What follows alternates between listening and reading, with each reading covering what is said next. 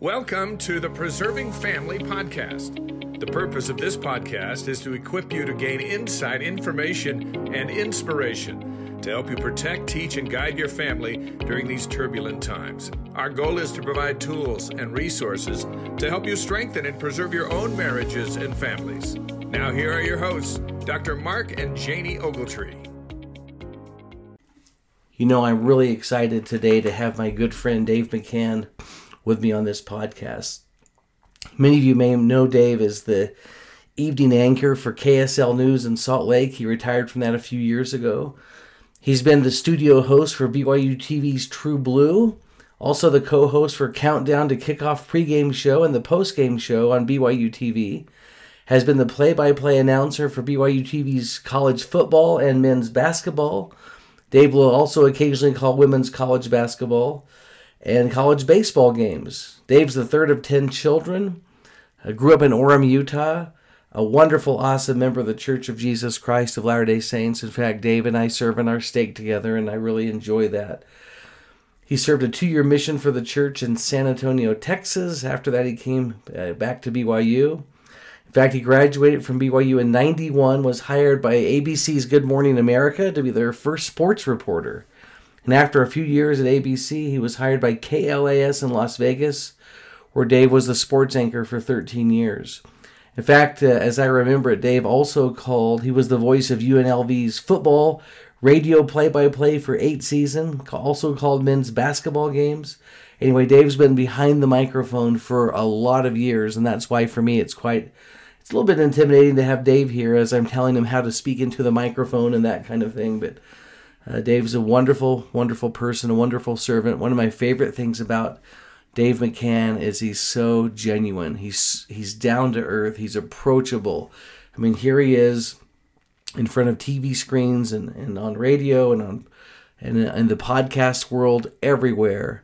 In fact, my favorite program that he's involved in right now is The Wise Guys, a program he does with Blaine Fowler uh, every Tuesday night and love it. I always look forward to my walks early in the morning to listen to the wise guys because I feel like it's one of the greatest sources to receive all the information that we need for BYU sports. But once again, with all these things going on, what Dave McCann really is is he's a friend, he's a servant, he's a family man, and uh, he loves the gospel of Jesus Christ. And Dave, that's why I'm so glad you're here with us today.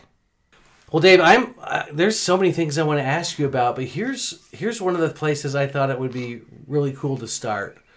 You know, you grow up in uh, in Orem, Utah, family with ten children, and I just want to know what what, what it, you know. Utah Valley has changed so much. It's changed so much since I was a BYU student here. You know, back in the mid '80s.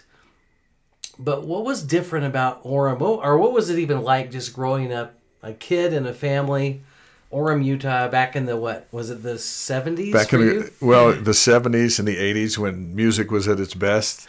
I would um, agree. You know, it, it's I think we had like a Norman Rockwell uh, childhood. Yeah. You, know, you could toilet paper homes and the police wouldn't come.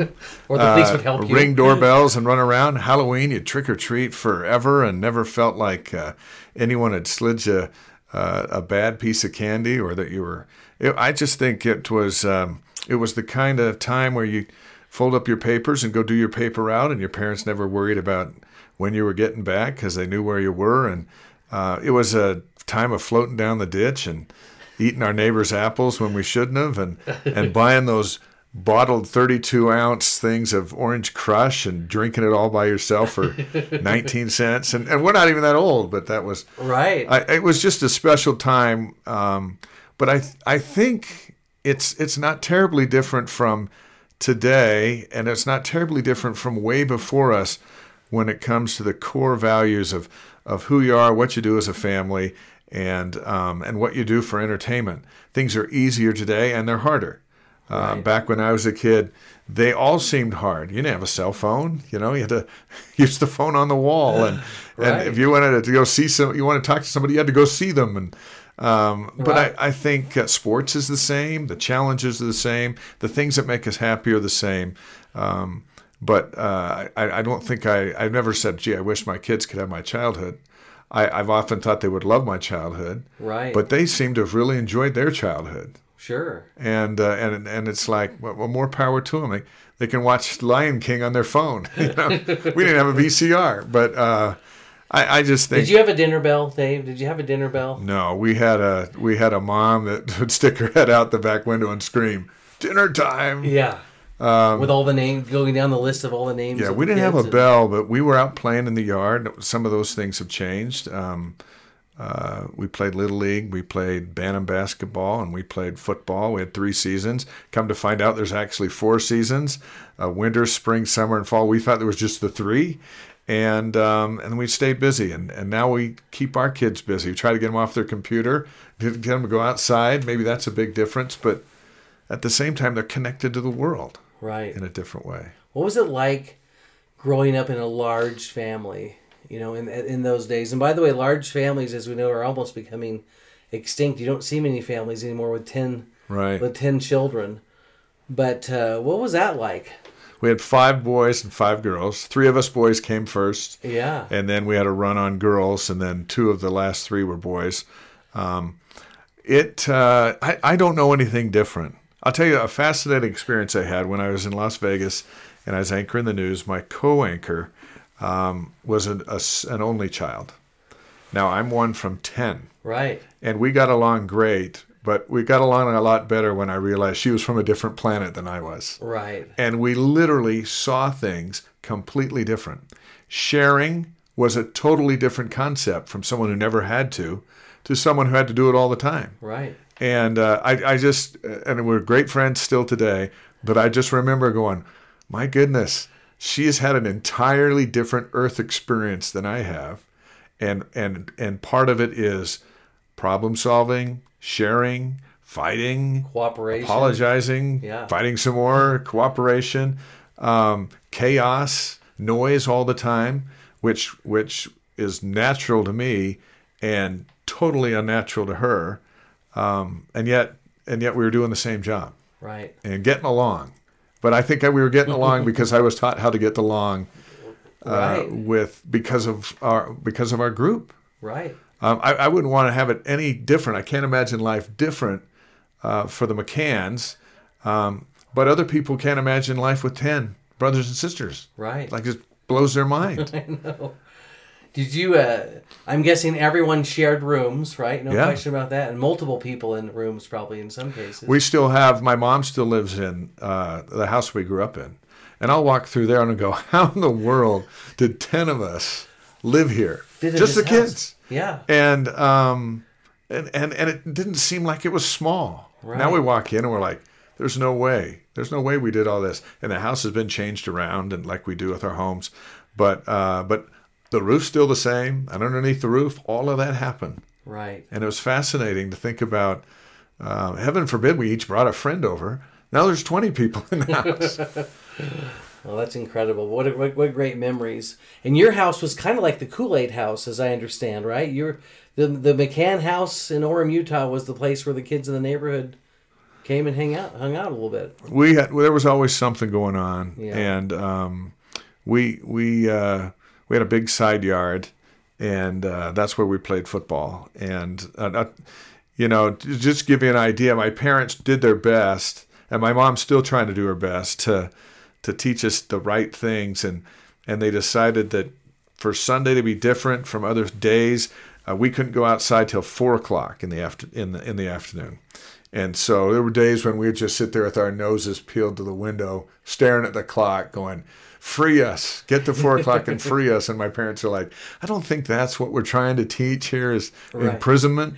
But the problem was all our friends who didn't have the four o'clock rule were out on our side yard warming up to play football while we're in our house, not being able to come out to play football. And uh, and then when it came four o'clock, that back door would swing open, and my mom had had it by then and said, "Get out!" Yeah. and we'd play till it was pitch dark, and then and then come back in. But uh, that was our our house was um, with, with so many representatives of so many age groups.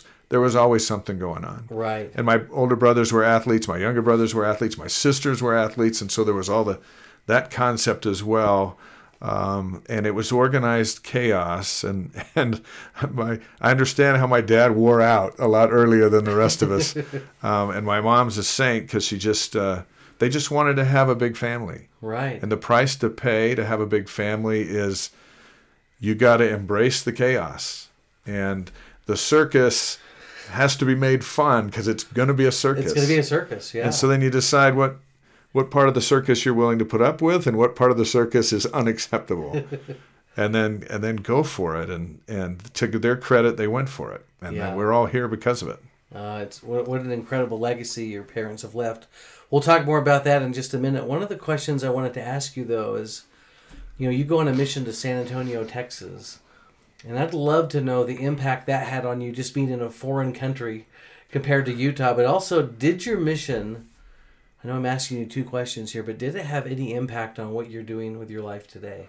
Oh yeah. Um, I'll tell you, this is how my my mission started. Um, I got a call. I was at Ricks College, and the invitation came in the mail, and I called my parents, and I opened it up, and it said San Antonio, Texas.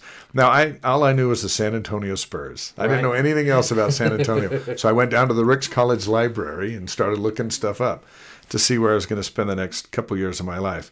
And uh, I get there, my first areas a heritage ward in, which covered the Lackland Air Force Base, and um, that's that's significant because years ago, when my dad was 18 up at West High School in Salt Lake, and he had some friends that were there, he knew that if he hung around those friends, he was going to end up like those friends, and not in a making the decisions he he wanted to. And his parents weren't active, and he and his brother go to church, and he just he the, he felt the spirit say, "Hey, look, you got to get away from these friends."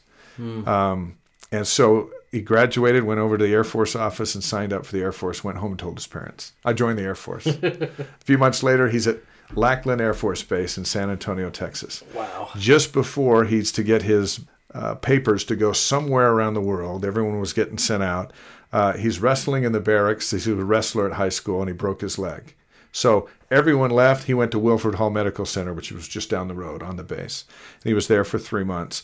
When it was time, his leg was healed somewhat, where they could put him on a train, and they sent him to an air base outside of Peru, Indiana.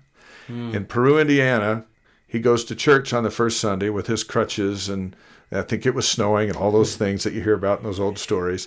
He sits down next to the Schmidts, and uh, the 16 year old Schmidt girl wasn't impressed, but her parents felt sad, sorry for him. Yeah. So they started inviting him to dinner, and they kept inviting him to dinner. Over the next three years, he asks that 16 year old who's now 18 or 19 Yeah. to marry him. And she's got to decide, am I going to leave the world? I've, I've only been in Indiana and go out west because he wanted to marry her and, and, go, and take her to BYU and do his education. Um, so she had a tough choice to make, and she chose him. And uh, so they got married and had 10 of us. And, um, and then years later, I get my mission call, and it's to San Antonio. My first assignment is Lackland Air Force Base, where he was. And had he not gone there and broke his leg and gone to Indiana, I wouldn't be there Right. at Lackland Air Force Base all those years later. And and so that's how my mission started with the connecting of the dots of life Your whole life, yeah. and and how one thing led to another and and the example I use from that story is my dad had enough guts to follow the spirit at 18 to get away from bad friends. Hmm. And we're all faced with those kind of choices all the time. My mom had enough guts to give up the world she knew, trust that this guy was going to give her a better life, and went with him. And uh, a lot of times we think we got to wait later in life to make tough decisions, especially youth. Got- I'm going to wait till after my mission to decide what I want to do. Right. But but in reality, the decisions we make right now can shape everything that happens to us down the road. Sure. And my two parents are perfect examples of that. And so I, I'm grateful that my dad I, was better than I was when I was 18, and we weren't rotten kids, but he had enough guts to go.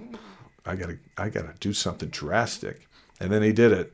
And the 10 McCann kids and the 47 grandkids and the 26 great grandkids owe everything to that 18 year old's decision. wow. And- All hinges on that, doesn't it? Yeah, that was the hinge point for for the McCanns. Hmm. Or I might be a Jones or a Smith here today. And so that started my mission and that was my perspective of hey, you know what? This is this is all happening for a reason.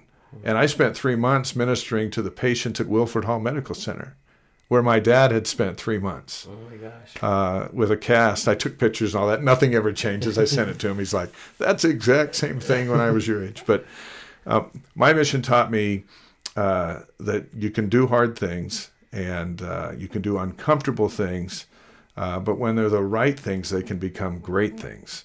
And um, everything that that that I learned on my mission, I'm doing today. Right. And uh, I also learned on my mission that repentance is very important. I've had to repent my whole life. And I'm just glad you have imperfect people on your podcast because Right. I'm probably number one on that list.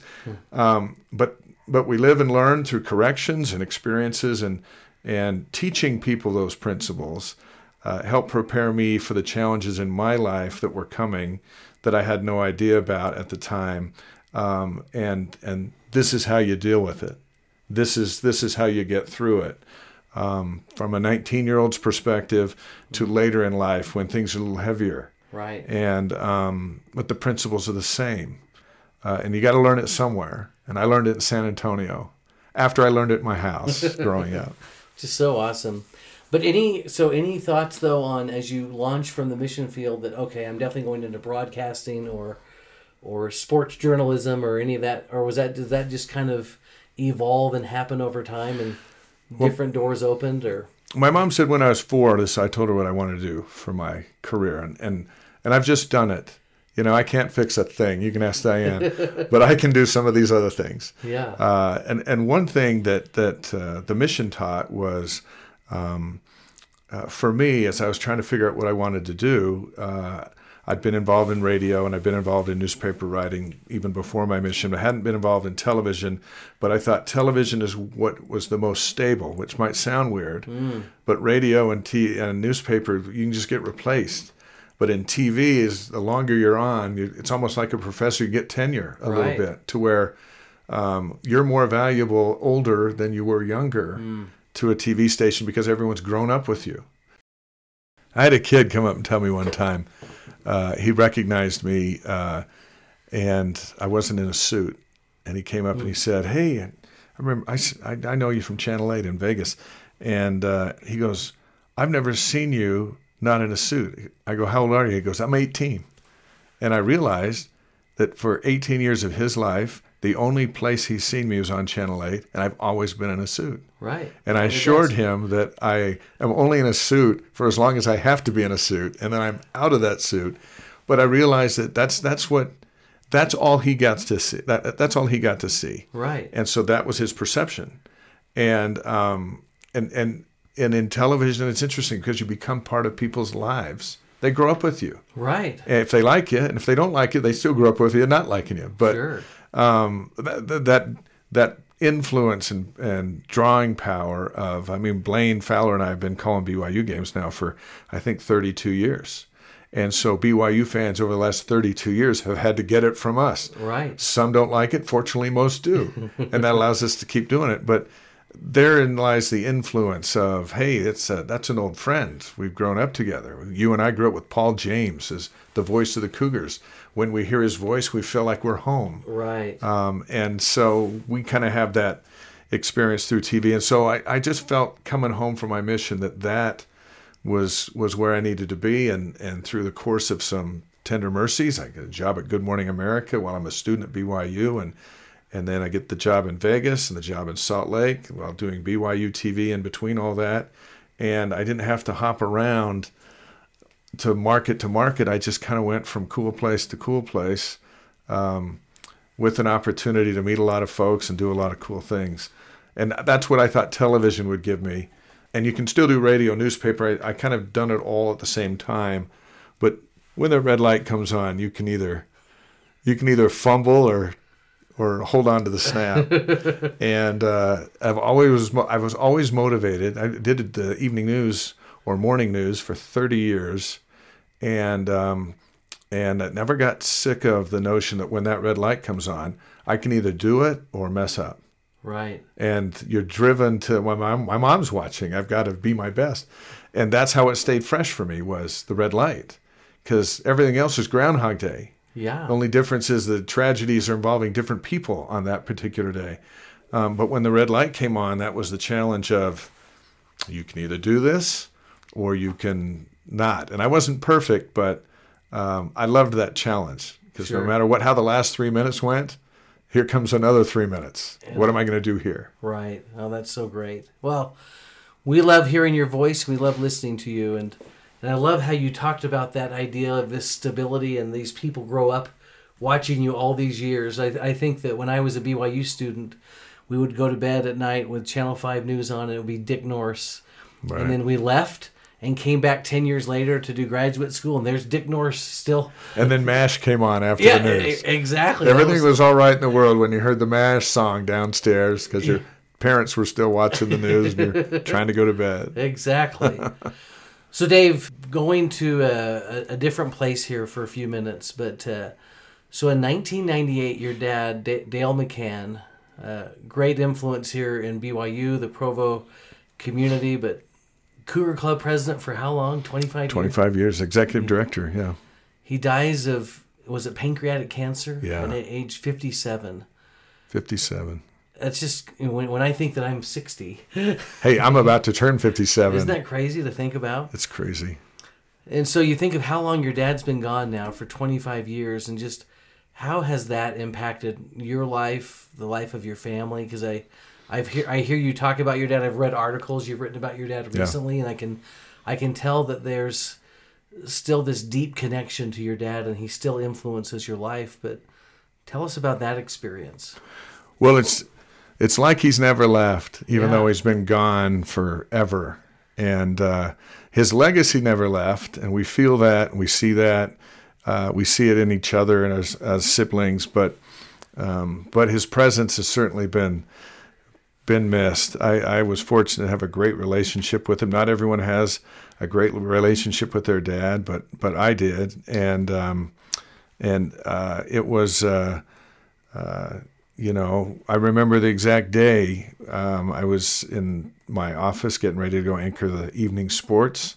I think it was like 13 minutes after six, and I just called to get a hold of him at the hospital where he had been not feeling good. So they were checking some things out, and I was just calling to see what time he was getting released Getting home, yeah. because he'd been in the hospital a lot over the course of our life, but he'd always come home. And uh, when you are in that kind of situation, you just assume that it's just going to end like always. You're going to get better and come home, and we'll have a game to watch on Right. Saturday. And and uh, but I, I I called and got a hold of him, and um, uh, I could tell the tone of his voice was different.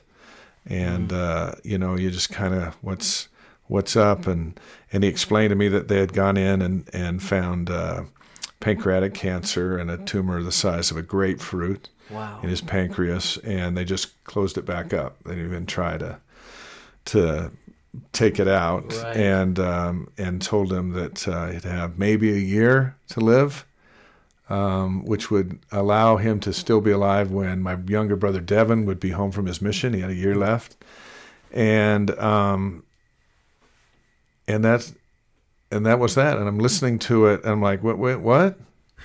What did you say? And Yeah. so you're not going to get better? And he goes, he said he wasn't. And uh, I just remember the, the the North Star was falling from my sky, and um, uh, and we hung up. I told him I'd talk to him a little later in the night, and I looked up, and it's like 19 minutes after six, and I got to be on the set in like a minute, and I'm just crying my eyes out uh, because I've just I just got the worst news that, that I've ever received in my life, and uh, and my makeup was running. You know, you can just. and I tell my wife that's the only time I can relate to makeup running. But um, anyway, I wiped my eyes and cleaned my face, and I ran to the set and sat down just in time to do the little teaser of what we had coming up in sports. And I think in that sports cast there was golf and the Cubs and something else. Um, and uh, and then we went to break, and the floor director Eric Green, who's since passed away, looked up at me and said, "McCann, you got to get some sleep. Your eyes are bloodshot." You know, and I'm like, "Yeah, I know. I've been working too much." And I just lied right through my teeth Right. because I didn't, I couldn't explain why, or I was going to lose it again. Right. And then I also was going to lose it because I was going to suddenly get everyone's compassion and I was just, just in the middle of my nightmare. And so the commercials ended. And I, I took both hands and grabbed the anchor desk and just clinched it as tight as I could because that was where my focus was going to be. Right. And then I had the teleprompter and I'd written the scripts and got through the sportscast and handed it back to the anchors and got up, went right back to my office, shut the door, and lost it again. And I just couldn't get it back. I never never Yeah. cried like that before, where you just go, I don't see an end to this. They, you're like, how does your body produce so many tears? It was just, it was the ultimate mourning for me, and I'd never experienced that kind of Yeah. feeling because we never lost, we'd lost grandparents, but we never lost one of us. Right. and uh, or we're losing one of us. And um, that was and i didn't know what else to do. My news director got after me uh, so why didn't you just tell us what i can't believe you went and did that. I was like what what was i supposed to do? It's one minute. Hey i'm not going to make it up there. Yeah. uh, but um, what's interesting is um, the months after the funeral, I was hired by BYU to be the new play-by-play guy, which would have been the dream job for my dad he would have loved that. Right. because we'd have traveled together and all that stuff, and you just kind of, oh, that was just going to be great, and it wasn't going to happen. And I really struggled with that. I, I struggled for a long time, for several months after the after the funeral. Um, I remember driving home from the funeral, and we were outside of Mesquite, and I remember I needed to ask my mom something. I knew she had my dad's cell phone, so I just called that.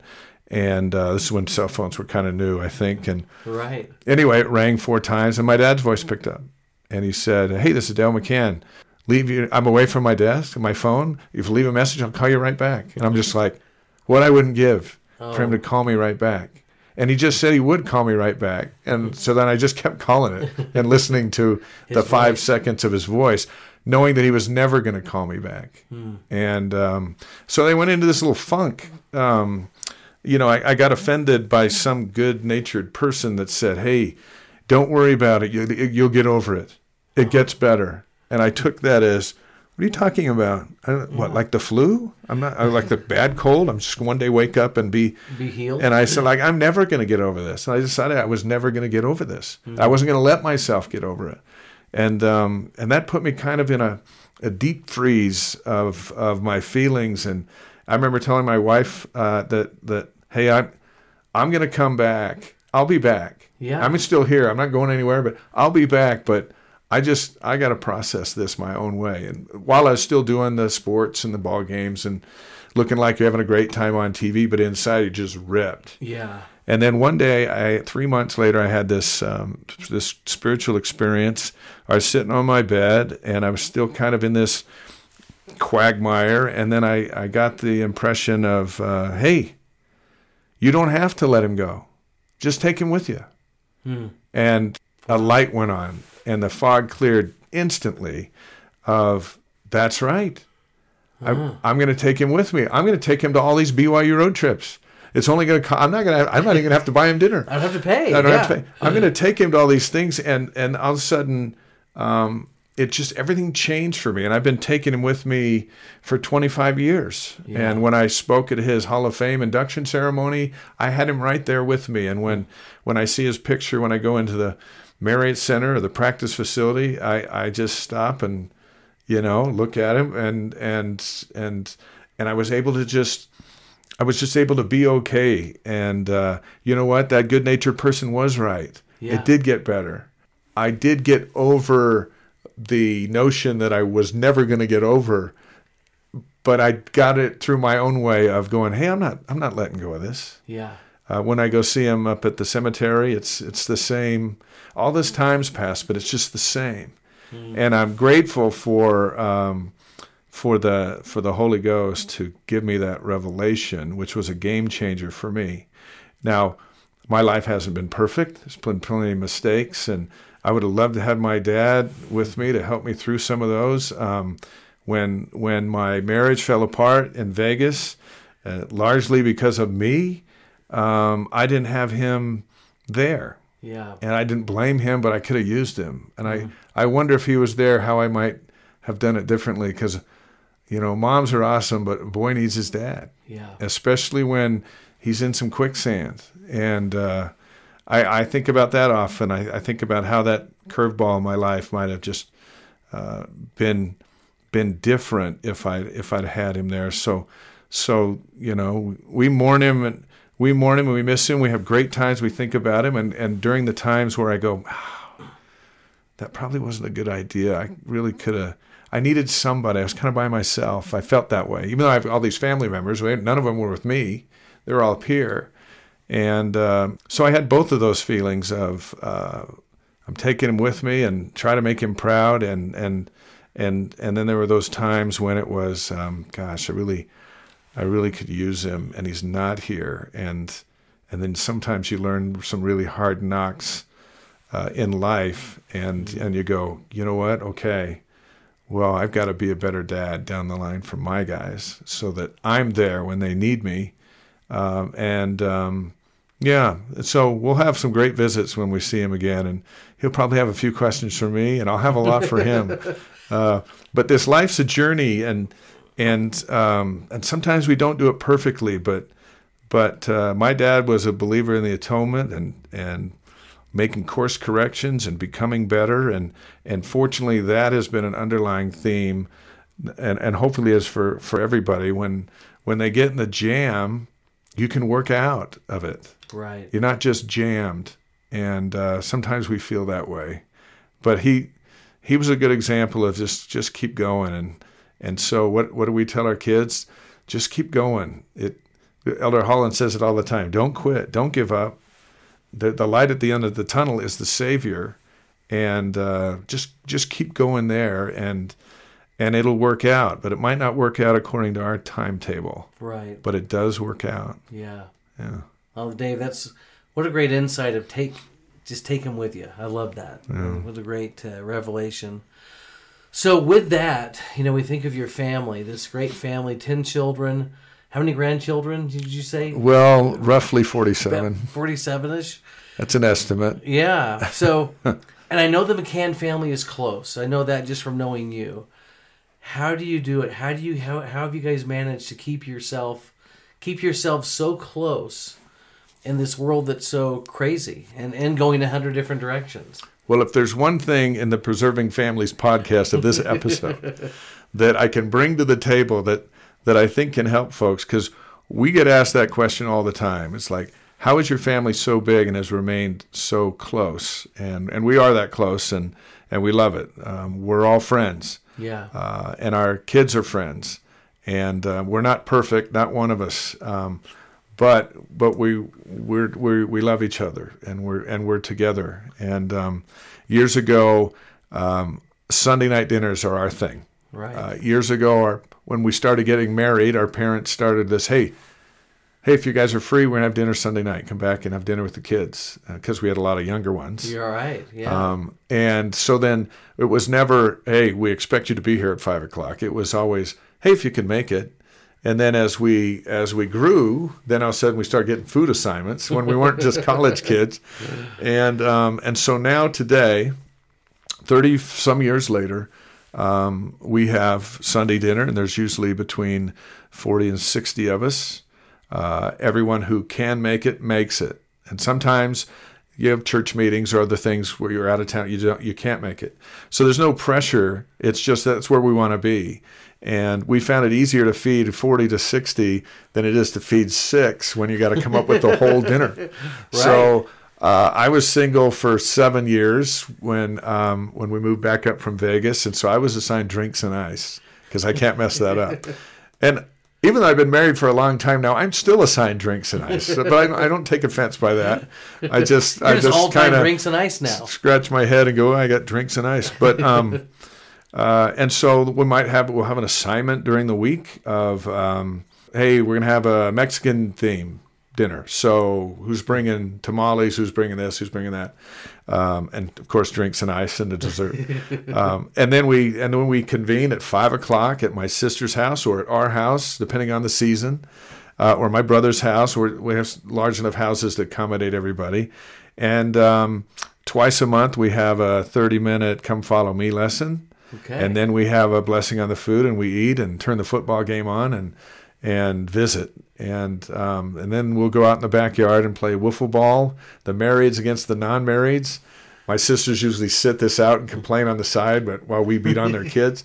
But um, it's a way to not destroy the house, but it's also a way where we spend an hour and a half with our nieces and nephews in a setting that we never would. Right. Trying to get them out, talking trash, doing this, but but celebrating their Having life an influence and having an influence. Yeah. And this is how we kind of have raised them. Um, they grow up, they go on missions, they come back. All the other ball players see them, come back. No one's never gone on a mission and didn't come back, so that's good, That's for those young guys. Um, in fact, we've got one who's who's going to go out next, and and uh, the second he could hold a bat, he was playing in this game, Oh, 18 years ago. And uh, when the nieces and nephews start bringing dates around that they might be thinking about marrying, we we size them up, going, well, that now that affects us because if you get married, you come to our side. So how is she or he with a bat? Yeah. and let's see. And since some don't make it back a a second rite of time, passage. absolutely, there's a lot of pressure. Uh, the elders are over there at third, shortstop, and second, just going, "Yeah, can this? What's this guy? What kind of swing is that? And what's that mean for us?"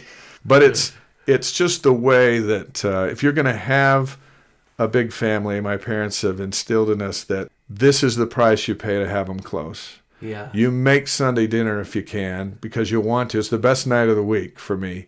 Despite whatever adventures I might be on, dinner with my brothers and sisters and siblings or, or uh, nieces and nephews and everybody is uh, it's the best hour or two hours or three hours depending on how it goes of uh, of the week. It's also where we, hey, who's got uh, game this week? You know, who's speaking in church this week? Who's doing this? Who's doing that? We can coordinate this massive army so that when, you know, my nephew Zach's playing at Sierra or at the Orem City Center, 40 of us will show up and watch his game. his kids or friends are down there going, Who are all those guys? Oh, that's my family. Yeah. And we're there because we like being together and we like cheering for him or her or it doesn't matter who. And um, it, it's it's it's a blast. So Dave, does that does that just happen? Does that just happen by naturally, or or is there talk about that? Is there coordination to say, hey, it's Zach's game this week, let's Oh, all yeah. be there, or does it kind of? I mean, what? What's, Well, you, you coordinate it like, hey, Callie's playing a soccer game at AF at four o'clock on Tuesday. Yeah. And everyone who can make it gets there. Yeah. And not all of us can, depends on the day. Um, but but we coordinate everything with family announcements before we start eating, and and um, it's just allowed us to um, to be in everybody's life. And again, none of us are perfect, and and uh, they're not all temple marriages, they're not all missionaries, but everybody's loved, and they know it, and they keep coming back. And this is our this is our family unit, right? my mom's been on five missions, but we have dinners with our parents. Don't make us have dinner together. Right. We do it. We do it without them. If mom's not there, it happens. Right? Yeah, and I I was uh, my kids sent me a picture the other day of them all playing together up in Logan at a thing, and um, uh, four of our four of my five are up there, and three are married, and they got a bunch of kids, and and they sent a picture of them, and I and I sat there and I and I posted on Facebook, and I said, you know what, nothing makes a dad more proud or happy than when he sees his kids playing together. They're all grown up. Yeah. Not not hey you're six and seven you guys go outside and play with each other. It's they've decided it's Saturday and we're going to get together. And you know what? We didn't even tell our parents. We're going to do it because we love each other. And um, and I then you go that. back to the the McCann clan, and the secret sauce is this, and everyone can do it. You start, and you stay consistent. So my parents said, "Hey, we're having Sunday dinner, and we've had Sunday dinner for the last forty years, um, give or take." Right. and um, and some have been 60 70 80 people sometimes it's just 20 people just depending on what's going on but it always goes on and so when folks ask hey i would just love for my family to be as close as your family i'll usually say number one our family fought with each other to get this close all, all the years There was a battle here. but uh, but but you can do it. We're not. We haven't reinvented the wheel. You can do it. It's just here's the challenge. You got to start, and then you got to stick with it. And you can't catch up to what they say. The best time to plant a tree is 20 years ago or today. You know, you can't catch up. Right. You just start and stay consistent, and um, and then and then let the miracle happen, and and a miracle will happen because we love each other, and and a lot of families don't love each other, and and I get it. And there's a lot of circumstances that make things difficult, um, even politics and all that stuff. But we found that the if you can emphasize the core is we're a family, Right. and uh, and the, and the only way to have cousins be friends with cousins is they have to play together. you have to have be be on the field together, right? And right? so you start it and stick with it is the that's the that's the like anything, right? You want to be a better scripture reader, start. And then read every day. right. That's there's no I love what Elder Bednar once said. He talked about his own family and just said, you know, I don't know if our kids will remember any lessons we ever taught them, but he said, but I think the one thing they would have to say is that we were consistent, trying Yeah. it every week.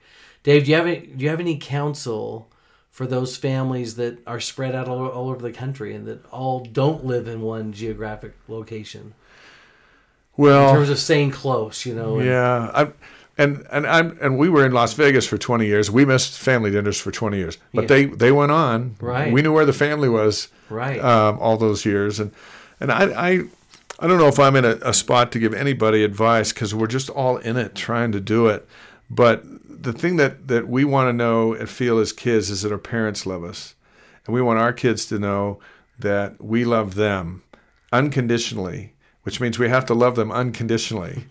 They, they won't believe it if we just love them on the conditions of when everything's good. And um, so, whether they're spread out or whether they're right here, um, the, the, the key is that we're consistent in our compassion and love for them. And that can be FaceTimes, that can be texts, that can be when you're here, we're doing something together. Um, or even, we know you're not here, but we're doing it anyway. Yeah. Because we want you to know that the family is is even if it's a different kind of family. The grandparents might be running the family, might be a single parent running the family. We've all had tastes of that, um, but that somebody is doing something uh, to where there's a, a nucleus to come back to, as opposed to, you know, uh, a bunch of firecrackers. You just light them and they just go wherever they're going without a home base. And you go back to wiffle ball. There's a home base, and the home base is where our family is. It does. It's not a specific backyard. It's not a specific house. It's where we are,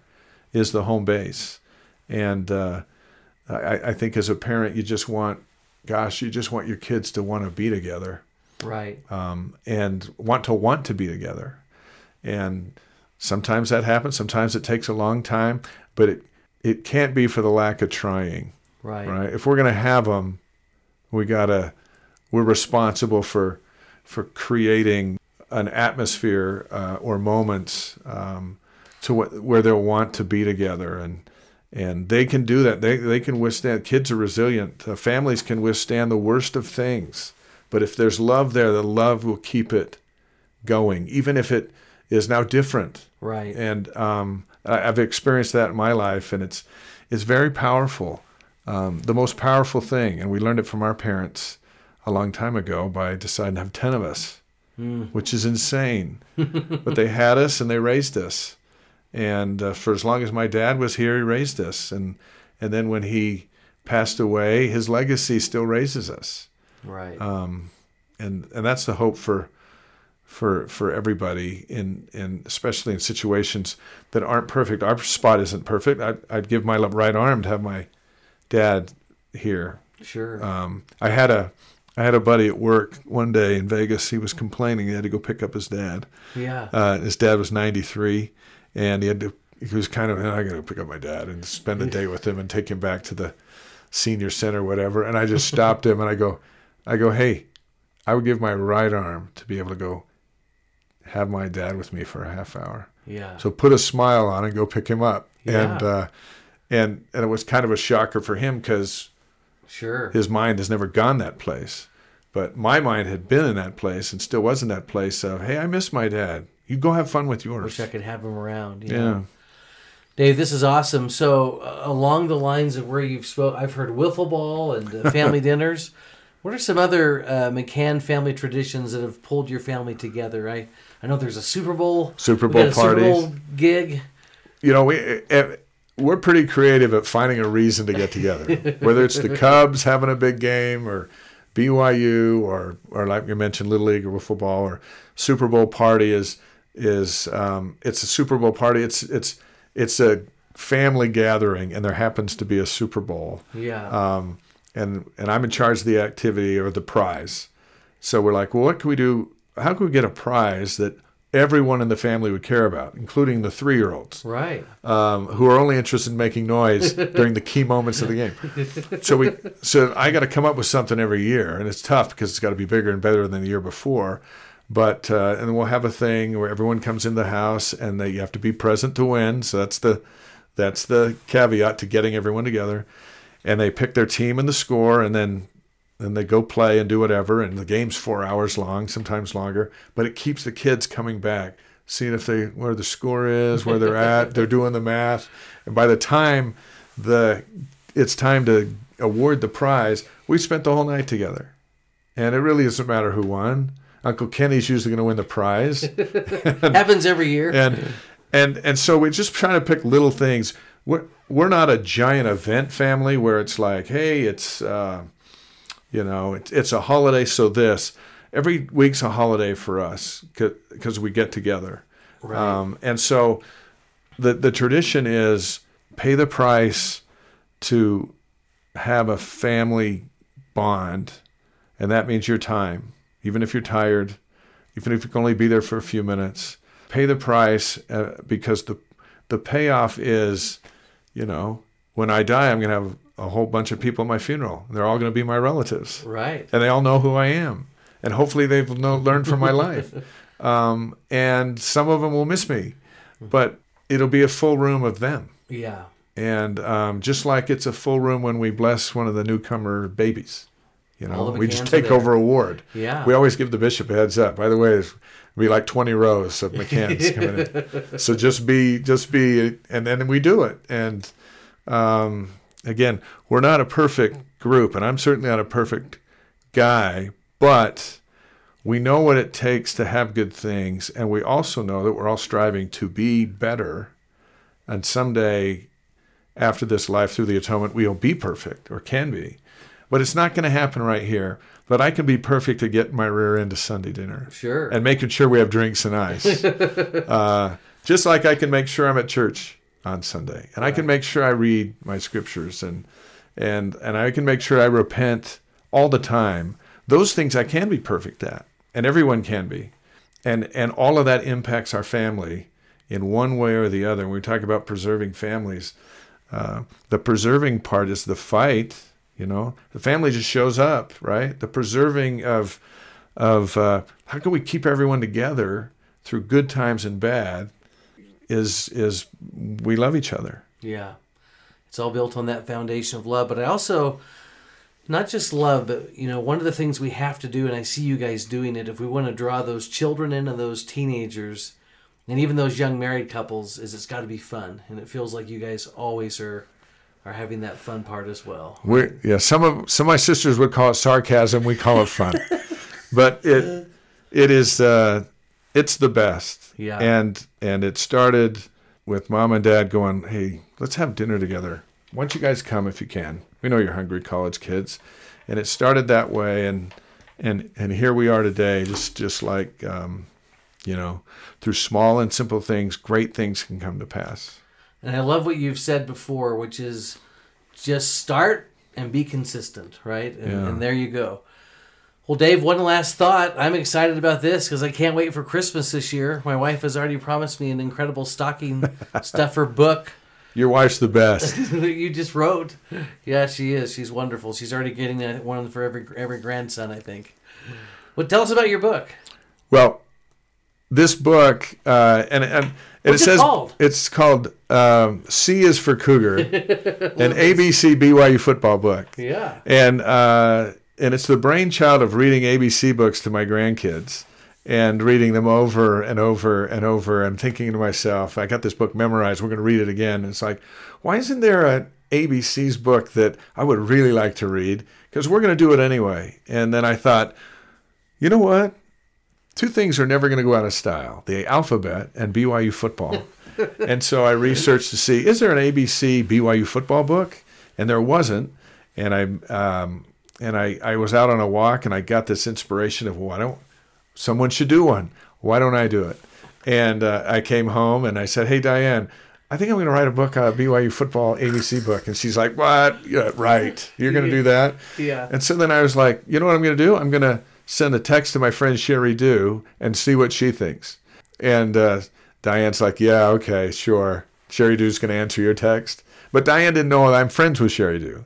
She just, you know, and so now all of a sudden I'm operating out of a little bit of spite, I'll be honest. Yeah. And so I, I send her a note and I said, Hey, Sheri, what do you think about this idea? And a few minutes later, my phone dings and it's Sheri. and she goes, I think that's a great idea. I'll buy the first 20. Uh, and I'm going to hook you up with my producer and, and, and all the, the key people to make it happen.